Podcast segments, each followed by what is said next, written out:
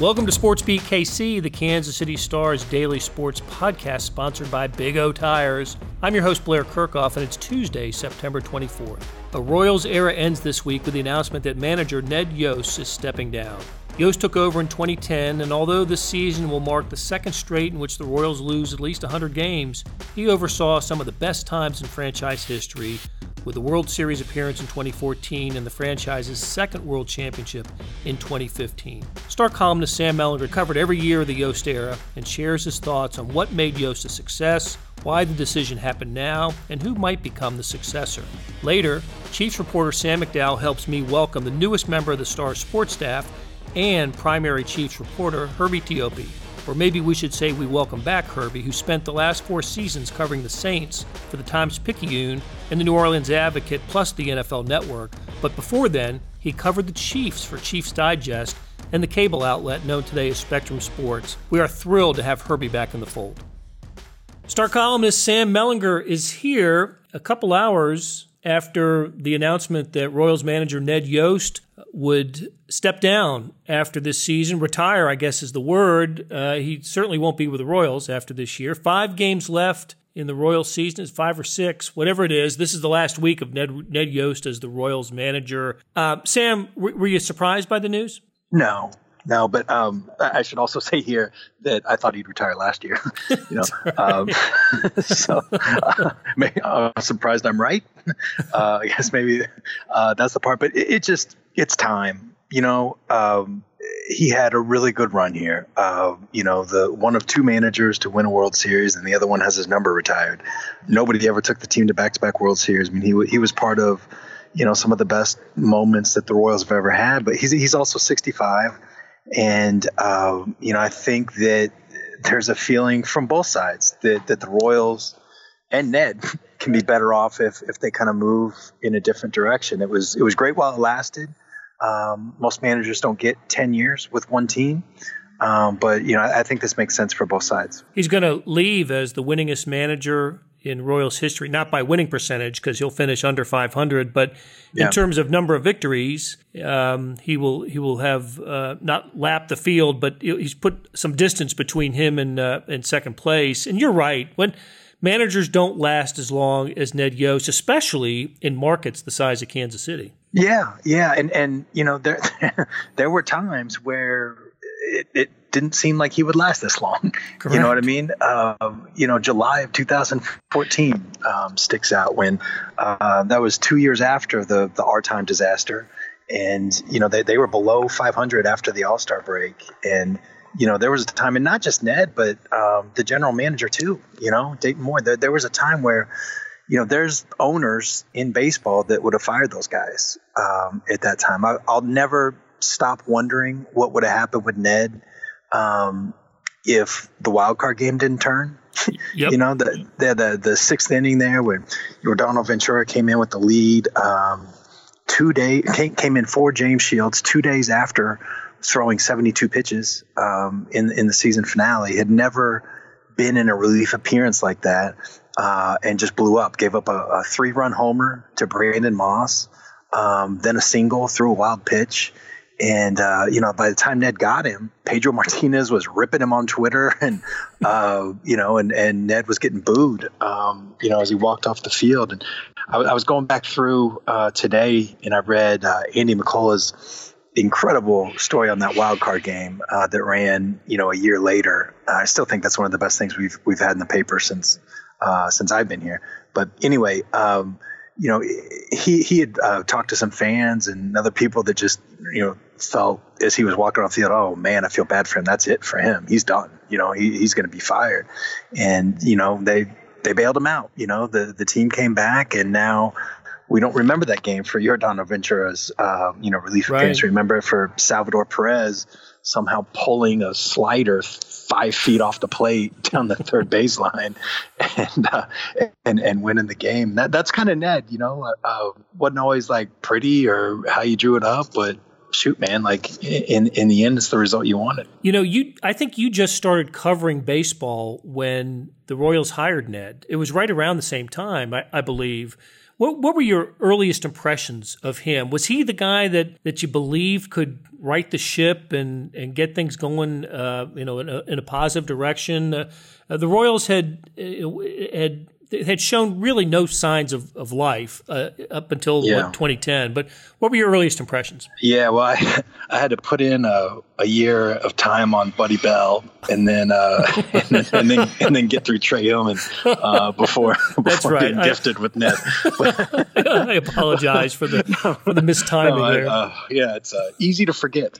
Um, but uh, the the first impressions of of Ned, I think, were pretty positive. Um, you know, it, it's I thought when they hired him, um, and you know, this, this has been out there before. I think we wrote it at the time that um, you know the Royals when they hired um, Trey Hillman, they really wanted Joe Girardi, and and I th- I don't know how that was going to go, but once the Yankees job came open, then you know the Royals were were, were out of the running.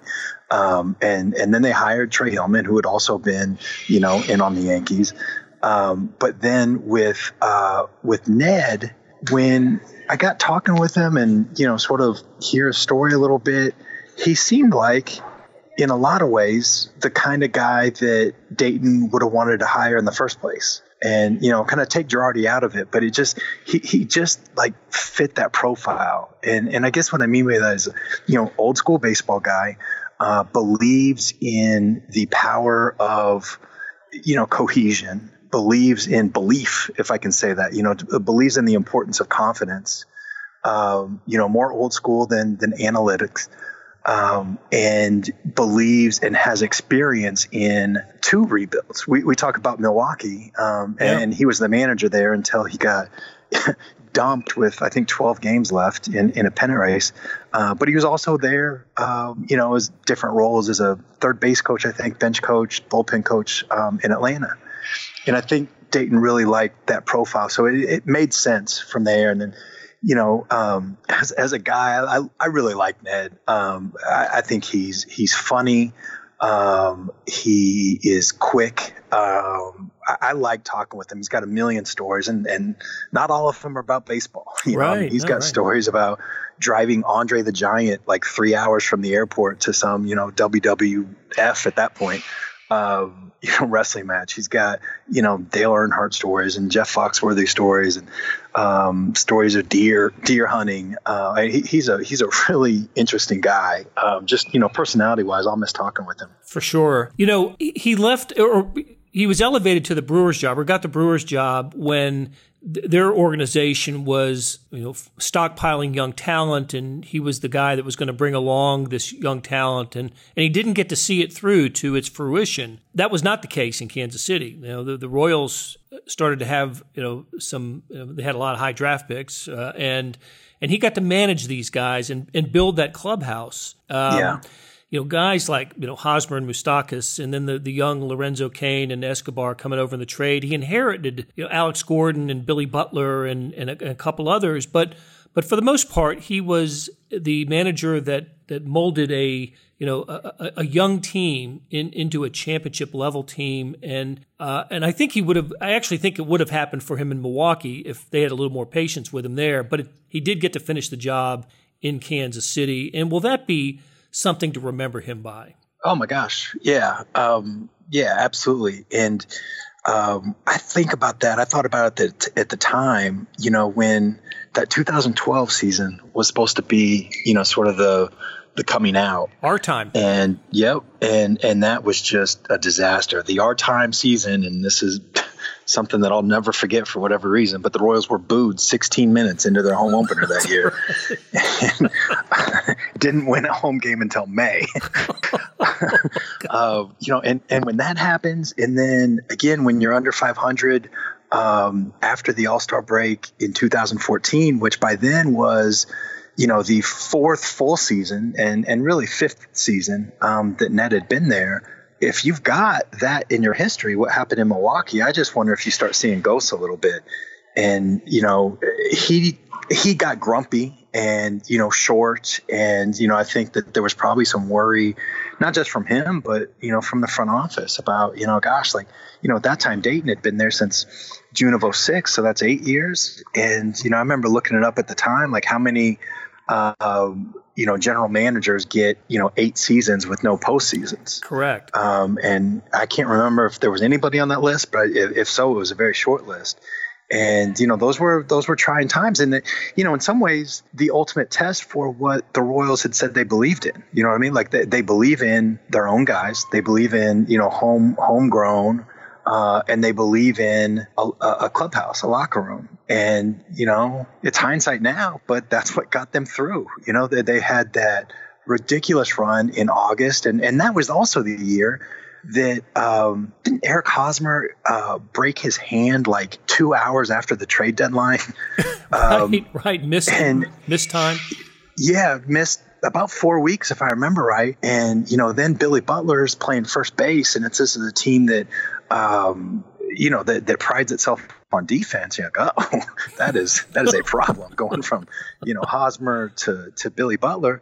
But, you know, dang it if Butler didn't show up pretty well. If, if I remember right, they played Oakland, um, really, you know, maybe the first series after uh, Hosmer's broken hand. And Billy made a couple good plays and, you know, hit the crap out of the ball. And, and the Royals actually went on a big run.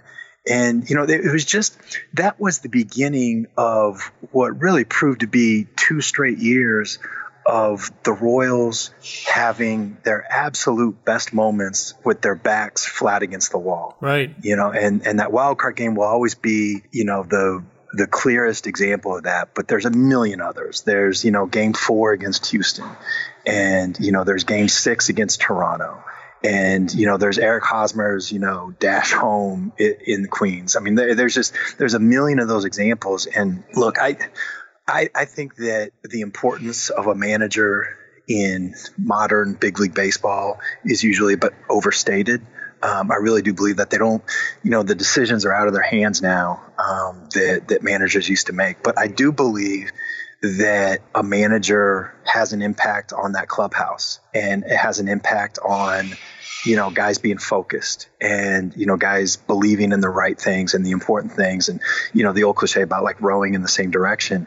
And, you know, for anybody who is old enough to remember the Royals before 2010, that was a franchise almost defined by dysfunction and defined by uh, a clubhouse splintering where you know there's there's some old veterans that just want to you know um, present themselves for the next contract or some young players that you know don't care about the team and just want to you know pad their own stats. Like that that stuff happened every year all over the clubhouse and it really stopped with Ned. And you know I, I firmly believe that the players should always get you know the credit and the blame. They're, they're the ones that make this whole thing go um, but Ned was absolutely a critical, you know, important part of that as well. I, I think that's an excellent point. I, I, don't think in the decade that he was the manager here that the media or the public, if there was any discontentment in the clubhouse, we never heard about it. Never, yeah, ne- never knew it. Uh, never heard about it, and and and I believe it rarely existed. You know, just in. Uh, I'm not saying everything was peace and harmony the entire time, but uh, you're right. I, I do remember those pre-Ned yeah. teams and you know, and, and, and it was they were they were rudderless ships for the most part, and it yeah. was it was never that way with Ned. Yeah, and and one more, I, I, think an important part of that too is you know Ned, and he is stubborn. I'm not saying he's not stubborn, but there is a perception of him that he is you know ceaselessly stubborn, that he is like that is just you know his way or nothing. But Ned made a couple really important and significant changes. Um, one of them, you know, maybe the one that's been talked about the most is, you know, he kind of gave up a lot of control, um, or at least, you know, accepted a change in strategy when, um, you know, in 2014. Um, remember that that was uh, well, the sixth inning is Aaron Crow's. That's why he pitches the sixth inning. Yep. And then gave up the home run to that little second baseman that actually, like the Royal signed in spring training. I can see his face, Daniel Nava.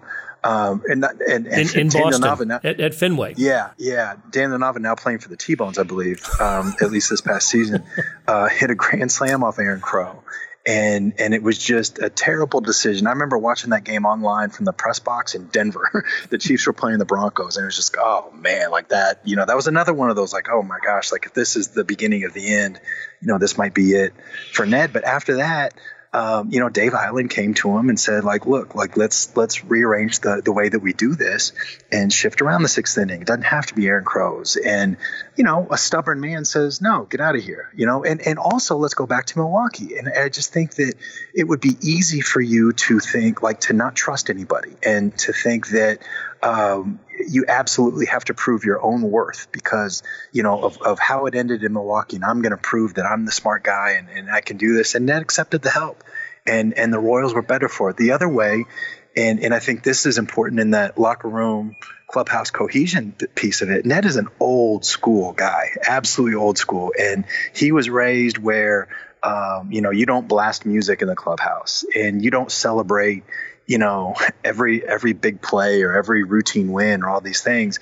And he shifted 100% on that. You know the, the royals were the the celebratingest team oh in major goodness. league baseball from 2013 to whenever it stopped happening in 2016 and you know and, and, i think in some ways that had to like ned just had to let that go you know because that that is not how he was raised. Uh, that is not like what he believed in when he came to the Royals, but I think he saw, you know, I wrote this in a column that should be up pretty soon. Um, but like Ned's decision chart is very simple. It was basically, will this give my players more confidence? Hmm. if yes, do it. If no, try again and and it was well they want to play music. It makes them feel better. Let's let them play music you know? They want to have a million hand signals every time they get a single to right field like let them do their hand signals. And you know that again the players deserve the credit but um, you know ned was really really really successful in fostering all of that personality that, that the royals showed and i think that kansas city really fell in love with Hey, do you think the ownership change uh, had anything to do with this decision? I know you said that you thought it would have happened a year ago, and Ned was on a one-year deal this year. Yeah. Um, what about the the, the the, prospective ownership change from from David Glass to, to John Sherman? Yeah, it it might. Yeah, um, it might. I mean, it's funny about like the way he's been on a one year contract forever. I remember, um, if I'm not mistaken, um, again Andy uh, but after 2014, and they they go to the World Series and they're playing again the next year, they're basically wire to wire as the first place team. And I think Andy wrote one time that, that he called uh, Ned a lame duck manager because he was on a one year contract at that point. Ned didn't like that. that, was, that was great. Um, I, I, think the ownership change didn't help. You know, I think that. Um, Ned has a lot of respect and obviously a, a, pretty deep history with David Glass. Um, but, you know, and look, it doesn't matter because I was wrong the year before, but I, I kind of thought, think he was, he was going to be done now anyway. He's, he's 65 and I know he's making more money he's ever made in his life, but um, he's got a good life waiting for him in Georgia, you know, and um, he's got his wife of 40 some years and he's got this dream house that they built together and um, I, I, really think that he's ready to do that stuff he he told me last year this is part of why i thought he was done last year he, he talked last year about when he was going through the decision about um, you know his wife um, her parents worked their whole lives um, and i forgot what they did for a living but you know hard work lots of hours and uh, and then retired. And short after um, retirement, they had this you know retirement life plan of all these things they wanted to do, and um, and and one of them was diagnosed with cancer, and you know and that was the end. Mm. And you know, and he's he he brought that up without me. I didn't know that.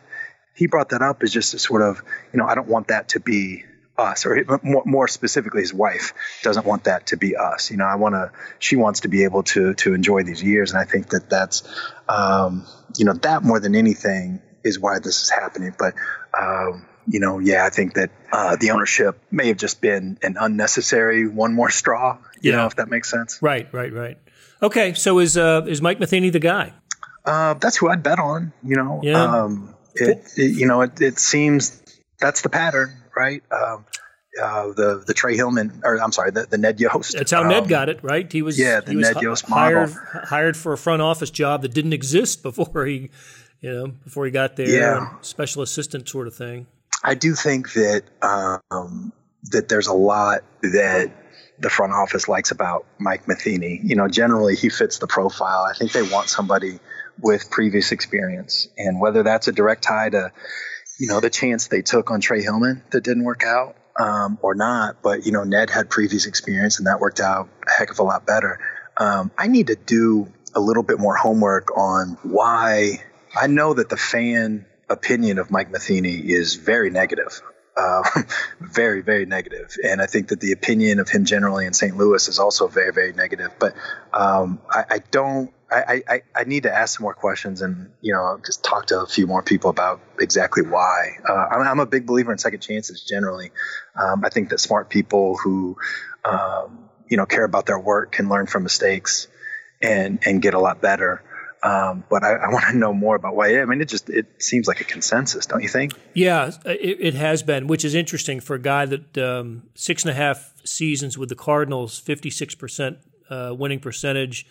Yeah. Won, won 100 in 2015. Got the Cardinals to the World Series the year before the Royals made their two year run in uh, in 2013. Right. So he won he won baseball games, which I thought was the objective yeah. here. So, but you're right. I, have heard the same. I've heard. right. a, I've heard a lot of the same things, and uh, and I, I, know there were some reports almost immediately after the the Royals announced Yost's uh, retirement that uh, Matheny was the guy, and I, I think um, other people closer to the situation, media in Kansas City. This was coming from national types, but media in Kansas City, upon a little more reporting, determined that that is not the case. There has been, as of you know Monday afternoon, nothing, um, uh, no no type of announcement about a successor for Ned. Yeah, I mean, well, yes, and and I think Dale Sveum and and um, and I really like Pedro Grifol. I, I, I, I do too. My gosh, I, I think yeah. I, I, I think he's to me he's the Dave Toub of the you know of the Royal staff, a guy that really yeah. really deserves to be a, a, manager somewhere. Yeah, I mean he he's got a very diverse skill set. You know, I mean, he, he can he can get micro and and and talk about like hitting technique and approach and all that stuff. And I think he's also a good, you know, sort of, for lack of a better term, like swag coach of, you know, just pumping guys up. He's he's bilingual. Um, he's got a history in scouting. I mean, I, I just think that Pedro has a future doing whatever he wants. And if he wants to be the manager, I think he'd be great. But um, Matheny just, I don't know, it, it, it, it, really does fit the profile. And, and I don't think a decision has been made on that. Um, I don't think a decision can be made on that, um, in part because what we were just talking about with the, uh, the change in ownership. Um, I'm sure that, you know, sort of technically or whatever, Dayton can, can make that hire. But I don't know. Um, if you've got a new owner who's going to take over in two months, don't you want him at the table? And, uh, and at, at, the, at, the, head of the table. Uh, yeah. To be honest yeah. with you. So yeah, I don't think that decision you know can be made quite yet. Right. Okay. Well, when it is, we'll talk about it because that's what we, we sure do. will. That's what we do on SportsBeat KC. Sam, thanks a lot. Yeah, man. Okay. Save big on the biggest brand tires. Where else? You're participating Big O Tires. Now through September 22nd, get up to $70 off select sets of Michelin and BF Goodrich brand tires. Plus, get up to an additional $120 in mail-in rebates on qualifying purchases using your Big O Tires credit card. Only at Big O Tires, the team you trust. Not valid with other offers. Disposal fees extra. Up to 10% shop fee based on non-discounted retail price. Not to exceed $35 where permitted. For the store nearest you, go to BigOTires.com. Hey, it's Blair. Hey, we have a special subscription offer for SportsBeat KC listeners unlimited digital access to the Kansas City Stars award winning sports coverage. Sign up now for one year of Sports Pass for access to all the sports news, features, and columns we have to offer. And it's only $30. That's a 40% savings off our regular rate. For your convenience, your subscription will automatically renew after the initial term at 50 bucks unless you tell us to cancel. A lot of subscription services won't tell you that. They'll just sneak it on there. We just told you. Your subscription helps support the sports coverage of kansascity.com and the Kansas City Star. Please visit kansascity.com slash to get this special offer. And as always, thanks for listening. Sam McDowell is here. I'm here, Blair Kerkhoff. And look who else is here. Look who's here. How about that? Herbie Teope is here and got into town on Sunday? Sunday. Yes, it is. Drove Sunday. in just for the podcast. Exactly. I drove 16 hours from New Orleans just to sit in this podcast. And then back. You'll be going back after this. no, I'm not going back. We were so honored that you did that, Herbie. I'm telling you. No, it is it is great to see you again. You're here to cover the Chiefs for the Kansas City Star as the as the lead beat writer. That's what they tell me. Yep, yep. Uh, and you've been on the you've been on the clock now for what a day and a half or so. Um, you, you weren't at the game Sunday because you were still in transit. That's right. I was driving through the rain that left Arrowhead and made its way to St. Louis. I was driving through that, but I did wave to y'all. You know, as I passed Arrowhead, I knew y'all were still there. I waved. Did you at least have it on the radio? Were you listening? I did have the radio on. Yes, Okay, I did. listen to Mitch and, Yes, the, I did. and the guys. It- Okay. It is so. I'm gonna tell you. After being away for a while, when as soon as I heard touchdown Kansas City, I was like, "Wow, I'm, I'm back. I am back." And you are back uh, because, uh, and, and I noticed today when you came to the to the media room, you went right back to your old seat in there. Herbie, you uh, you are no stranger to this area and to this team. Just give us uh, give us the resume. Give us a little background. Uh, where were you? Let's go. I'll tell you what. Let's go to the immediate past. Where you, we, I think we've established you came from New Orleans. What were you doing in New Orleans? Um, I was covering the Saints for the Times Picayune uh, from 2016, 2017, and then um, the NFL Network slash NFL.com hired me in 2018. And then I returned to the Saints beat for the second go round with the Times Picayune just recently. And then the opportunity to come back here was is was too strong. It was absolutely too strong. You know, as, as you mentioned there, st- sticking with the media, I started out in the Kansas City media scene with Time Warner Cable, Metro Sports, and then that eventually became what Sports Channel, and then I don't know oh, what the name is now. It was Charter for a while. it was five different names. Yeah. Bright House. Uh, it was. It's been everything. And you know, I actually used to do some online work for the Kansas City Stars website. Look at that. What is it Get, recording? getting getting some instruction from our producer Kathy. Who has no faith in us. Oh, we should probably tell our listeners that the question we were just asked was Did you hit record? and I will tell you that he got two thumbs up here to the to the window behind me here. The time's ticking, so I think that's a positive sign.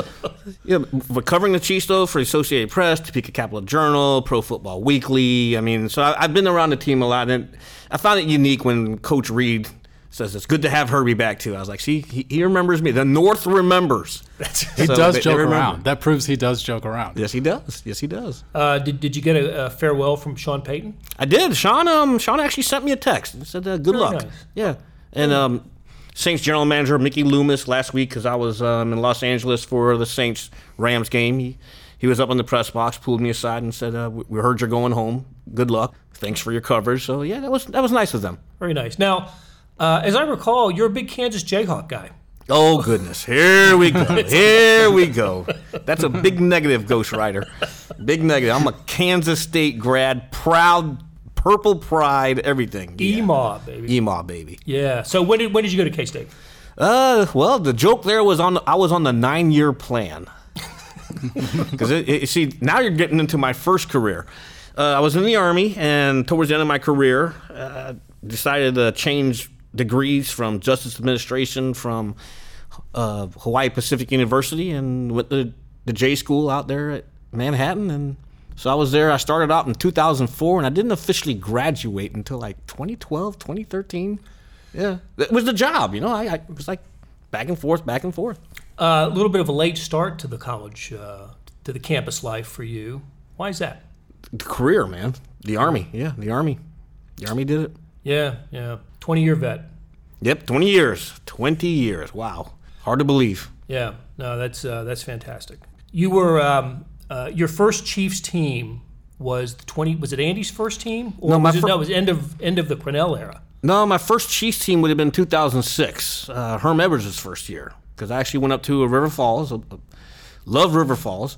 Uh, but I think like one thing with Herm Edwards, because his father retired out of the army as the same rank as me. His dad was a master sergeant, and so when Herm Edwards found that out, he and I we immediately connected. Uh, so from Herm Edwards to obviously Scott Pioli, Todd Haley, and then Romeo Crennel, and then 2013 Andy Reid shows up, and yeah, Andy Andy and I have a pretty good relationship. I'd like to think. So you were here on the basically you were here when Andy Reid started with um, you know with that regime, and so Andy Reid starts out of the gate winning nine straight. Yes. and you had just covered a team that went two and fourteen and ended in a you know just a disaster, a disaster, and it must have been. I I wasn't covering the team then. I didn't come until two years later. Uh, Terez Paylor was covering for the Star and Randy Covitz for the Star. But Two that- good men. Absolutely, uh, no doubt. And we get to see Therese all the time now because he works for Yahoo. But that must have been just incredible to, to go from 2 and 14 to what Andy Reid had brought. What were your impressions of Andy in that first uh, first couple seasons? I think the biggest difference from the former regime before Reid showed up to when Reid and then John Dorsey showed up was the locker room. That was the biggest difference. You can tell that the players really believed in the leadership that they had with Andy and John, Eh, because Reid is so personable. I, I like to think he is. You know, Sam cracked a joke earlier. Oh, he does joke. Yeah, he, he's very No, he's a funny guy. Yeah. But my point was, if he if he said he missed you, then that had to be a joke. Oh, oh, ooh, Sam over here taking shots. Yeah, get used like to it. that. he's, he's, he's a silent assassin over That's here. my beat partner there. I, I think like um for me one of the biggest differences and, and so you mentioned some of the differences there between Reid and the past regime was was the personal the personality that came with with Andy, um, the energy that came with Andy. It- it's it's clearly present over there. But I, I think the biggest thing for me when I changed beats was really understanding what an elite quarterback is. I mean, going from because Patrick Mahomes was not here yet. When I left, it was still Alex Smith, and Alex Smith helped stabilize a dark period in Chiefs history for sure. Because after Trent Green retired, what you went to Huard, you went to Tyler Thigpen, Tyler Palko. Tyler Palko was there. There's Some Brodie Croyle in there. Brodie Croyle. Here's the name: Matt Gutierrez, Matt Cassel, uh, Kyle Brady, not Kyle Brady, Brady Quinn. Yeah, Brady wow, wow. And, and so I going from all that, and then Alex Smith was was light years ahead of all of that. But then going to New Orleans and covering Drew Brees.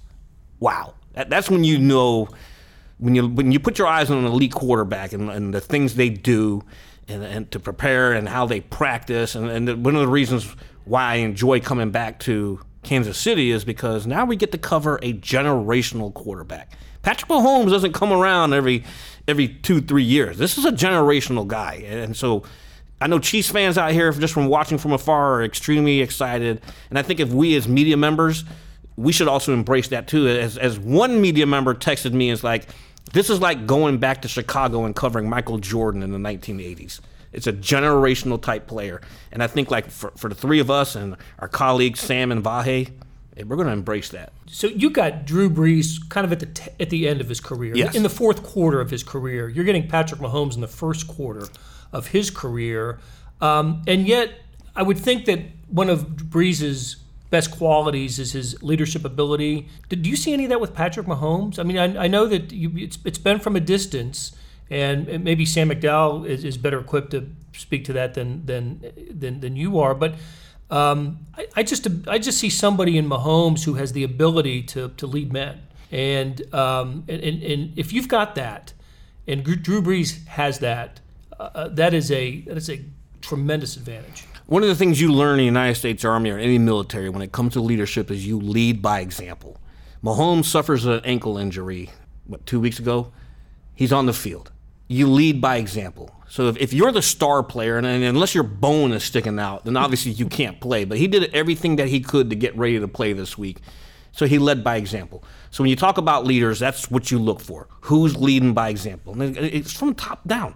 Andy Reid leads by example, and, and it, it just filters to the players.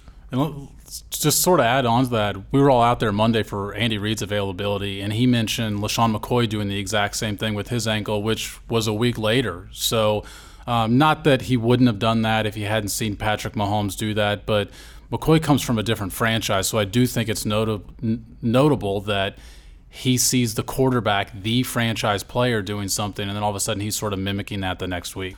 I thought that you and I were going to see each other at the Super Bowl last year when the teams that we cover were in the, were playing home games in conference in the conference championship. Uh, we missed each other, as it turned out, um, with the Saints losing to the Rams and the, and the Chiefs to the Patriots.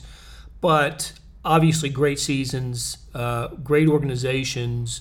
We we talk a lot about the the Chiefs locker room, and it's you know it's tight. Uh, you know, it, we we brought it up recently in terms of Jalen Ramsey. Would you know could would he fit in Kansas City? Would the locker room help him become a you know a team guy? And I think the consensus is yes. But did you see that New Orleans with the Saints in their locker room? Oh, absolutely. That is one of the things about the Saints locker rooms. They had the perfect combination of veterans and young players that that, that not necessarily fall in line because I guess that's not a really good phrase to use, but basically that's what they are doing. And then they're following the lead of your Cameron Jordans, your, your Drew Brees, the unquestioned leader on that team. Thomas Morstead, he's a punter, but he's been around forever and he's one of the league's best. And then you just watch his example. You know, going back to us potentially seeing each other in February last year, I actually made that prediction. You know, before the season even started, then I was with the NFL. I made that prediction. I said the Chiefs and the Saints in the Super Bowl. And if not for two horrendous calls, uh, the, phantom roughing the passer on Tom Brady, Tom Brady got, heaven forbid you breathe on him. You know that was a brutal call, and then obviously the the most egregious, blatant no call in the history of the National Football League, the, the pass interference rule. But if not for those two bad calls, it's the Saints and the Chiefs in the Super Bowl. I'm kind of curious because you've had a different perspective on this um, we cover the Chiefs. We're in the Chiefs locker room constantly. You've been in other locker rooms, and I'm wondering if Mahomes, the Chiefs, but specifically Mahomes, is ever just a conversation because we see the amazing things he does.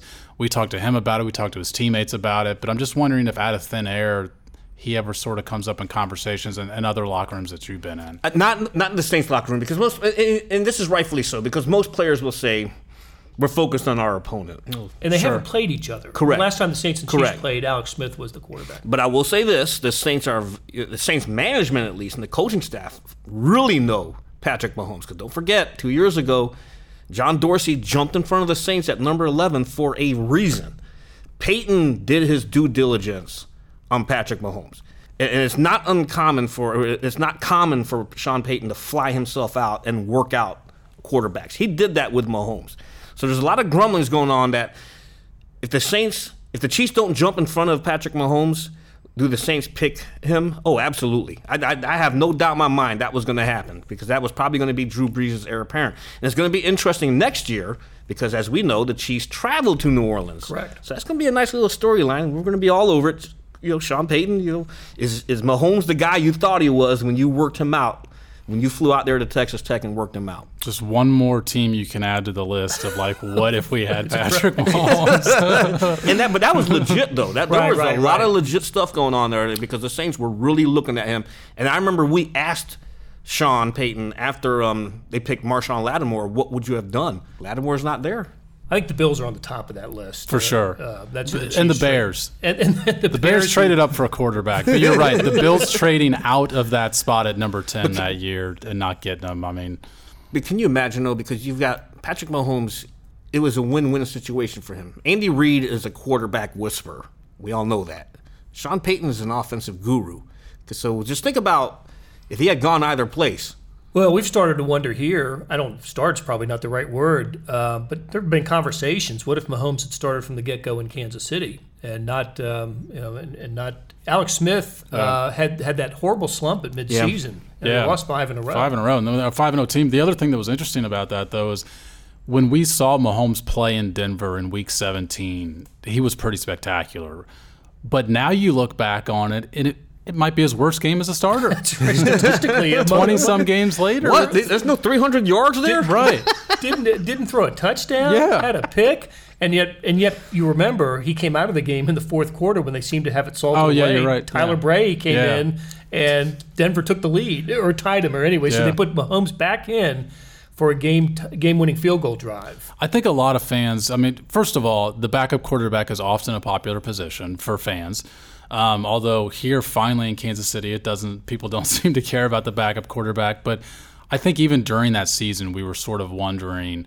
Is he even thinking about the possibility of turning it over to Patrick Mahomes? But at that point, all we'd heard was sort of this legend growing about what he was doing in practice. Of course, we're only open to seeing stretching every day, and we're not seeing the spectacular stuff he's doing within the pocket, outside the pocket. Um, but yeah, I mean, yeah, we, we, but you're right. We were hearing it from Eric Berry, from yeah. Marcus Peters, people like that. Yeah, and you do wonder, would he be? Would his development be a little bit different if if he had played earlier. Maybe he wasn't ready for that moment. Maybe it allowed him to sort of ease into it. But that it's hard to question any step that they've made with this guy. I I will say this. I'm I'm actually glad they didn't throw him out there. You know, because most most rookie quarterbacks when they're thrown into the fire do not perform well.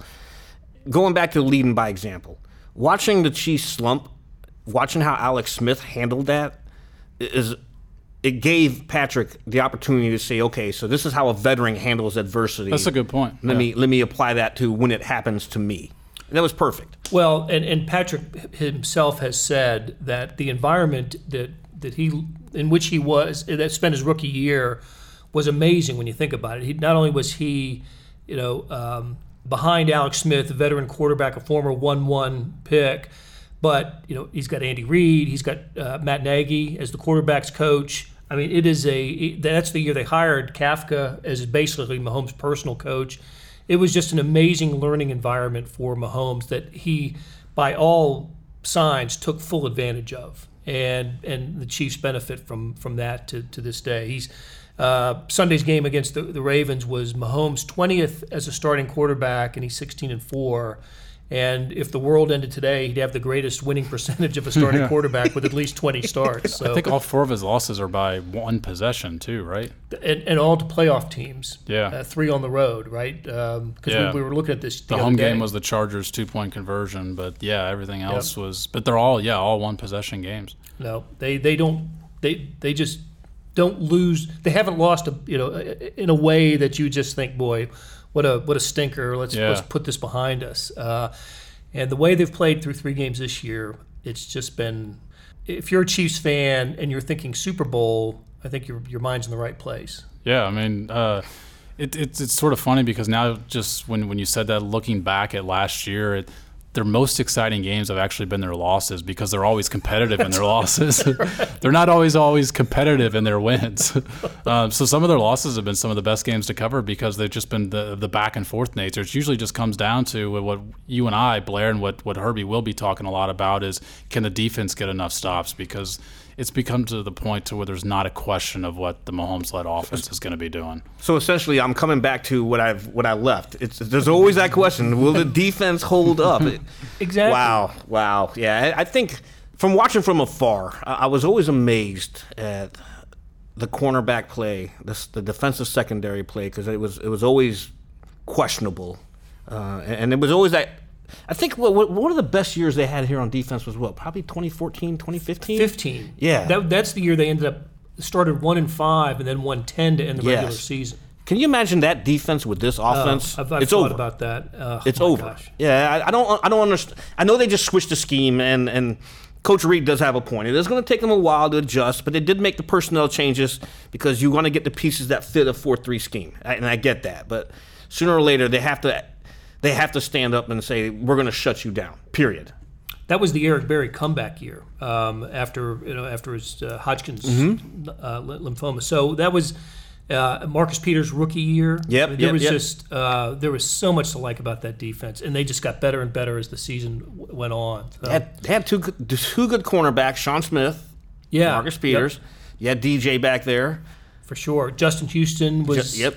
you know, and Tamba was probably the last good year for Tamba, as, as I recall. Wow, memories. yep. Well, you'll be making some more of them, Herbie, here at um, you know here in Kansas City. We're, we're so glad that you're back, and it's going to be fun covering the Chiefs with you and with Sam McDowell. Listen, if you haven't read uh, Sam McDowell's story, I know we're, we're going to switch sports for a second. If you haven't read Sam McDowell's story on Danny Duffy that appeared um, in the print editions on Sunday and it's online for a few days, do yourself a favor and go read it. It's phenomenal, and um, and and we're going to get that kind of coverage on the Chiefs from from Sam and from Herbie. And guys, great talking to you, and we will chat again soon. Thanks, Blair. Thanks, Blair.